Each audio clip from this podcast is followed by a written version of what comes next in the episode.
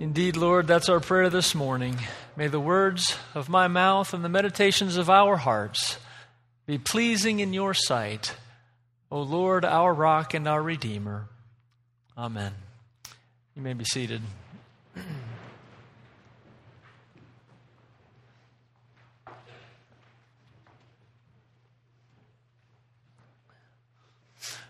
This morning we're looking at this very fascinating Old Testament story of Jonah.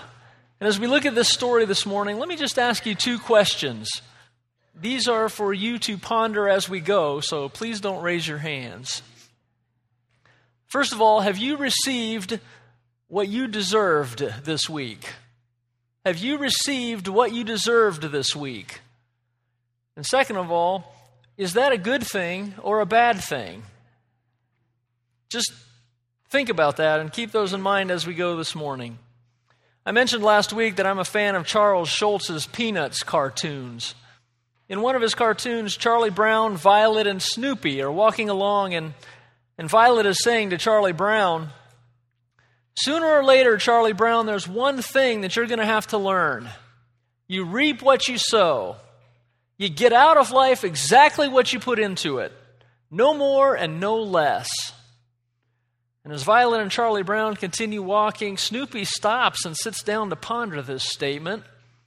And the final frame shows Snoopy heading back in the direction that they had come from, thinking to himself, I'd kind of like to see a little more margin for error. There's something about Violet's way of thinking that's sort of attractive. You reap what you sow. It's fair, right? It's all up to you. You deserve what you get, and you get what you deserve. I mean, who can really complain if we're actually all getting exactly what we deserve? As good as it may sound, though, most of us don't really believe that or behave like that, at least not fully. It would be more accurate and honest to say that most of us believe that other people should get exactly what they deserve. Someone once said, We judge others by their actions and we judge ourselves by our motives. For others, you reap exactly what you sow. You get exactly what you deserve, no more and no less. For ourselves, well, we'd kind of like to see a little more margin for error. Which is why we're so very thankful for, for the grace, mercy, and forgiveness of God in our own lives. But so often, we're so quick to judge others and assign them a place outside of God's favor. We see their sinful actions and behaviors, and we know that they're sinners. We see our own actions too. But we know we didn't really mean it, or that it was all a misunderstanding, or that, that we just couldn't help it because of the extenuating circumstances. So we judge others by their actions and ourselves by our intentions and motives. This seems to have been the case with the prophet Jonah, at least to some extent. Jonah believed, like, like we so often do, that others, the wicked people of Nineveh in this case, should get exactly what they deserved, while he and his people enjoyed the benefits of God's grace. Jonah, like most Israelites of his day, had some very strong and clear convictions one of them was that the world was divided between the righteous and the unrighteous. His people, Israel, were righteous because they lived according to God's holy law. Their enemies were unrighteous and would be judged by God. You know Jonah's story. As a prophet of God, Jonah's business was to deliver God's word wherever it may be needed. But when God told him to go to Nineveh and preach, Jonah essentially said, Nineveh? Are you kidding? No way. Nineveh uh, was located near where Mosul, Iraq is today. It was the capital of the Assyrian Empire, and they more or less ruled the area in Jonah's day, and they were not very nice people. They were ruthless in battle and vicious in conquest. They weren't satisfied just to defeat their enemies, they seemed to take pleasure in in, in torturing them and humiliating them. History reports that when their armies marched into cities and villages, their soldiers would take their swords and tear open the bodies of pregnant women. that kind of vicious and ruthless and cruel. Jews hated Assyrians, and not without at least some reason. So when God called Jonah to Nineveh, he immediately set sail in the opposite direction. He chose to go to Tarshish at the far end of the ancient world, as far away from Nineveh as possible. Jonah 1 3 tells us exactly why he was making the trip. He was fleeing from the Lord. But why flee to Tarshish? In a sense, you would think that Jonah would jump on this opportunity to, to preach God's judgment and wrath against Nineveh. After all, God's instructions to Jonah right off the bat there in 1 1 were to go to Nineveh and preach against it because its wickedness had come up before him.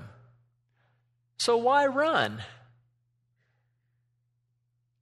It's because Jonah knew the character of God. Jonah believed that God was just, and his fervent hope and prayer was that the people of Nineveh would eventually get what they deserved. But he also knew very good and well that God isn't obligated to give everyone exactly what they deserve. God doesn't uh, God isn't bound by the principle of you reap what you sow. If Jonah would have thought that God's intention was to give the people of Nineveh what was coming to them and that he would have a front row seat to the show, Jonah would have been on the first train to Nineveh. If he had thought that his preaching was, was for the purpose of striking fear into the hearts of the, Nineveh, uh, the people of Nineveh, just before God obliterated them, he would have forgotten about Tarshish and gone straight to Nineveh in a heartbeat. He would have liked nothing better than to see Nineveh wiped off the face of the earth. But Jonah knew the character of God. He knew that, that God allows a little more margin for error, as Snoopy might say. He knew all too well that God is gracious and compassionate, slow to anger, abounding in love, a God who relents from sending calamity. He didn't want to see Nineveh spared, so he tried to sail to Tarshish to flee from the presence of the Lord. A fierce storm arose while they were at sea, and the sailors were doing everything they could to save the ship. But Jonah was oblivious to it all.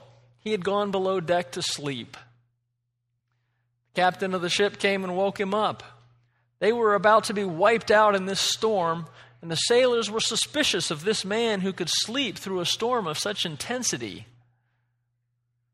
Well, Jonah confessed that he was no doubt the cause of, of uh, all of their trouble, and, and he urged them to throw him overboard so that the ship might be saved.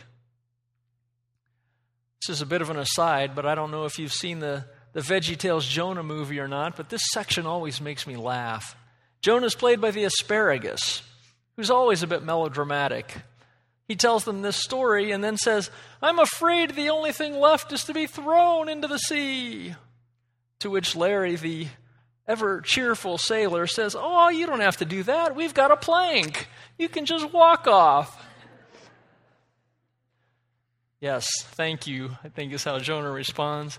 Anyway, I, I seeing a lot of Veggie Tales, you know, two year old, all that. So, anyway. well, the sailors were reluctant to throw Jonah overboard. They actually tried to row back to land first. When nothing else worked, they finally threw him into the sea. They, they operated on that ancient principle better you than me kind of a thing. Well, Jonah was immediately swallowed by a great fish. And inside the fish, he began to pray, begging God to hear him and save him. At God's command, the fish spit Jonah out onto dry land, and, and there the Lord called him a second time to go to Nineveh. Now, Jonah was reluctant, but he wasn't slow. This time he went and he preached the message God gave him to preach. Forty more days and Nineveh will be overturned. Forty more days and Nineveh will be overturned. Then, eager to see God's judgment on this notoriously wicked place, he went out of the city to wait for the fireworks to start. And much to his chagrin, however, his efforts at preaching were effective. So effective, in fact, that the whole city repented and turned from their sin. The whole city. Everyone in Nineveh, from top to bottom, from oldest to youngest, from, from greatest to least, repented.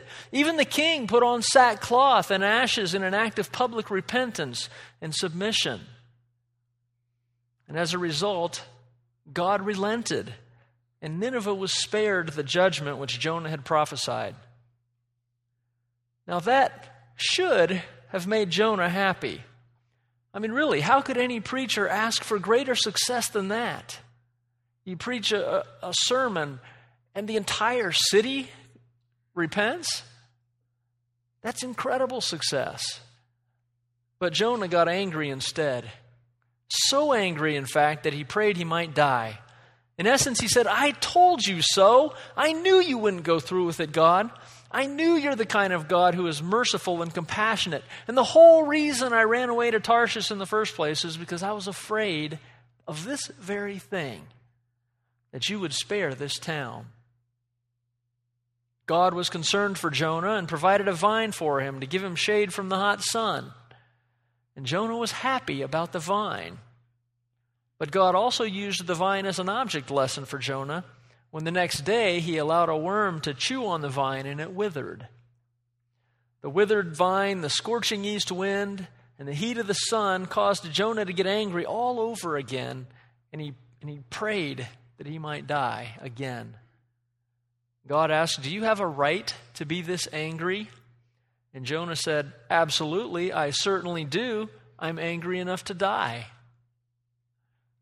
But the Lord said, you have been concerned about this vine, though you did not tend it or make it grow.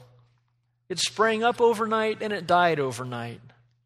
But Nineveh has more than 120,000 people who cannot tell their right hand from their left, and many cattle as well.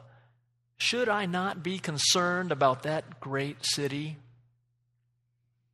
And with that question, and no answer from Jonah, the book ends.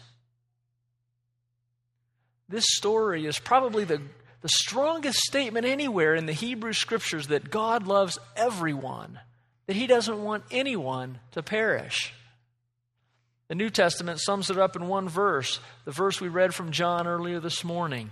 For God so loved the world that He gave His one and only Son, that whoever believes in Him may not perish, but may have eternal life. The story, uh, this story in the book of Jonah gets at the same idea by identifying the people group that was uh, most difficult to love and, and saying, in effect, God so loved Nineveh that he sent Jonah to preach to them. But Jonah knew that God would have mercy on his enemies, and he was not happy about it. He didn't share God's compassion for Nineveh. He was not about to bless those who cursed him.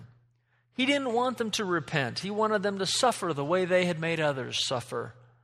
He was a hard liner, and God was too soft. Does that remind you of anybody in the New Testament? The New Testament Jonah is the older brother in the parable of the prodigal son. And the lesson of that parable is much the same lesson as the book of Jonah. The younger brother squanders all of his inheritance from, the, from, from his father in immoral living and, and then heads for home. All the while, the older brother has been thinking of how superior he is to this black sheep of the family and how much he deserves from the father. But when this no good brother comes home, what happens? The father puts a ring on his finger, a coat on his back, and he kills the best calf for him. And he throws a party. Well, when the older brother hears about it, what does he do? He refuses to come in. He's angry that the father has shown mercy. Just like Jonah outside of Nineveh, the elder brother sulks outside the father's house. Ellsworth Kalas, in his book Old Testament Stories from the Backside, says that this story of Jonah is really a Christmas story, and Jonah is the original archetypal uh, Scrooge. Most of you know that story. Some of you can probably even quote Dickens' description of Scrooge. Oh, but he was a tight fisted hand at the grindstone, was Scrooge. A squeezing, wrenching, grasping, clutching, covetous old sinner.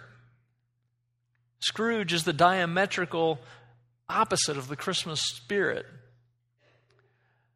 It's a bit unusual to do this, but I want to read you a couple of paragraphs directly from this fine sermon by Ellsworth Kalas titled Jonah's Christmas Story. Because he addresses the point so clearly, much better than I'm able to do. So sit back and listen for a moment while we have Christmas in July. He says Jonah was a Scrooge. He didn't want to see the people of Nineveh saved. God wanted to celebrate Christmas in Nineveh, so to speak, to tell that wicked, brutal city that he loved them. But Jonah didn't have the Christmas spirit. God said, Isn't it wonderful that the people of Nineveh want to be saved? And Jonah answered, Bah, humbug. He feared that if he preached to them, his preaching would succeed and they would change their ways, in which event God, uh, in which event God might withhold the judgment they had coming to them. And as it worked out, his worst fears about the goodness of God proved true. So Jonah couldn't sing, Joy to the world, the Lord has come. He was willing to sing joy to my people. He might even have gone so far as to sing joy to everyone but the Ninevites. But he couldn't possibly sing joy to the world because he didn't want the whole world to find joy. He hoped that God's joy would be selective, coming only to those persons who appealed to God, and yes, to those who, by his judgment, deserved joy. And here, dear friends, is the quality of Christmas.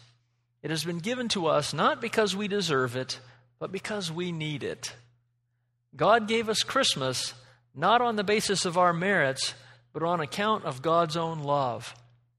Grace, we call it, and Christmas is the very essence of grace. So the story of Jonah tells us hundreds of years before the first Christmas that Christmas was on the way. Jonah learned that God cares not only for the attractive people, the chosen people, and the deserving people, but also for the people who, by all logic, deserve to be despised. As you read Jonah's story, you sense that there is a loving rumbling going on in heaven and you know that someday something wonderful is going to happen, just as it did a few centuries later in Bethlehem. But see the proportions of the Christmas story. Jonah was called to preach to his enemies. Jesus was asked to die for them. Jonah was unwilling to go until he was forced to do so. Jesus said, My food is to do the will of him who sent me. Jonah spent three days in the belly of a great fish because he was running from God. Jesus spent three days in the belly of the earth because he was running for God. Jonah went into the prison of a fish because he was disobedient. Jesus went into the prison of earth and death as an act of obedient love. Jonah's Christmas story is a lovely foreshadowing of what was to come. It shows us what God has had in mind. It also shows us how difficult it may be for some of us humans to catch God's Christmas spirit. What God has in mind is love for the whole human race, and through that love, salvation.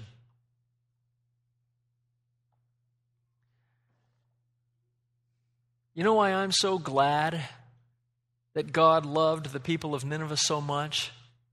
You know why this is such good news at Christmas time or in the middle of July or any time for that matter? I'm so glad that God loved the people of Nineveh so much because it gives me great hope for our cities today. If God loved Nineveh, then God loves Buffalo. If God loved Nineveh, then God loves Rochester. If God loved Nineveh, then God loves New York and Chicago and Los Angeles. He loves London and Tokyo and Seoul and Baghdad and Tehran and Beijing. Yes, God loves even Nineveh. That's very good news because what that means is that God loves the likes of you and me.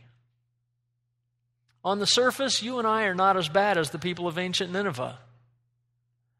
We would probably have a hard time even imagining ourselves uh, doing some of the things that they were involved in. But we're infected with the same basic disease of sin, and while we may be a little more civilized, we're still at times pretty unlovable ourselves. We need a Savior. Jonah's core conviction had just been destroyed. He was certain that the world was divided between holy and profane places, and that the profane places would be judged. Staying holy was a lot of hard work, but at least you were supposed to watch God clobber the sinners, right? That's why Jonah didn't want to see Nineveh repent. But you know, God has his own core convictions, and among them is an eagerness to forgive. For Christians, there can be no us and them, because except by God's grace, we are all children of Nineveh. The Lord is compassionate and gracious, slow to anger, abounding in love. The cartoon character Dennis the Menace, so named because he was always getting into trouble of some sort or the other, was talking to his friend Joey one day as they walked away from Mrs. Wilson's house. Mrs. Wilson was a kind neighbor lady who took a special interest in Dennis. As Mrs. Wilson watched them walk away, both boys were munching on cookies. And Dennis turned to his friend Joey and said, Mrs. Wilson gives you a cookie not because you're good, but because she's good. You know, those words of Dennis make for some pretty good theology. Little Dennis's evaluation of Mrs. Wilson illustrates how God deals with us. God doesn't bless us because we're good. He does so because He's good. That's a lesson for us from the book of Jonah. Well, the story of Jonah ends with a question mark. Jonah is angry, and God is reasoning with him, trying to persuade him to have a little compassion for the people of Nineveh. But we're never told the outcome of this interchange. We don't know how Jonah ultimately responded to God's question Shouldn't I be concerned about that great city? But you know, I think that's part of the point. The Hebrews of that time were supposed to answer that question for themselves, and we today are called to do the same. So here's the question for you and me this morning If God so loved the world that he would send his son to save the people of Nineveh, and Philadelphia and Pittsburgh and Las Vegas and Moscow and Toronto and Mexico City and all points north, south, east, and west. What kind of love ought we then to show if we claim to have experienced God's love? If God asked us to pray for the Ninevites in our own lives, those persons who have hurt us, lied about us, and made us miserable, or the groups of people we find it hard to look upon kindly, if God would ask us to pray for them, give to their needs, or extend an arm of mercy and an embrace to them, how would we respond? Would we, like Jonah, run for Tarshish? Or would we be merciful because our Father in heaven is merciful? Would we echo Violet's statement that you reap what you sow, no more, no less? Or would we follow Snoopy's lead and live out mercy and grace, allowing a little more margin for error? The hymn, There's a Wideness in God's Mercy, speaks to this. I especially like verses 2 and 3. There's a welcome for the sinner and more graces for the good. There is mercy with the Savior, there is healing in His blood. For the love of God is broader than the measures of man's mind, and the heart of the eternal is most wonderfully kind. Since we have received the grace of God so richly, so freely, I hope that we will be ready to share it. As Ellsworth Kalas says, maybe we can learn from Jonah and his later descendant, Scrooge, and live in the spirit of the one who gave us Christmas. Let's pray.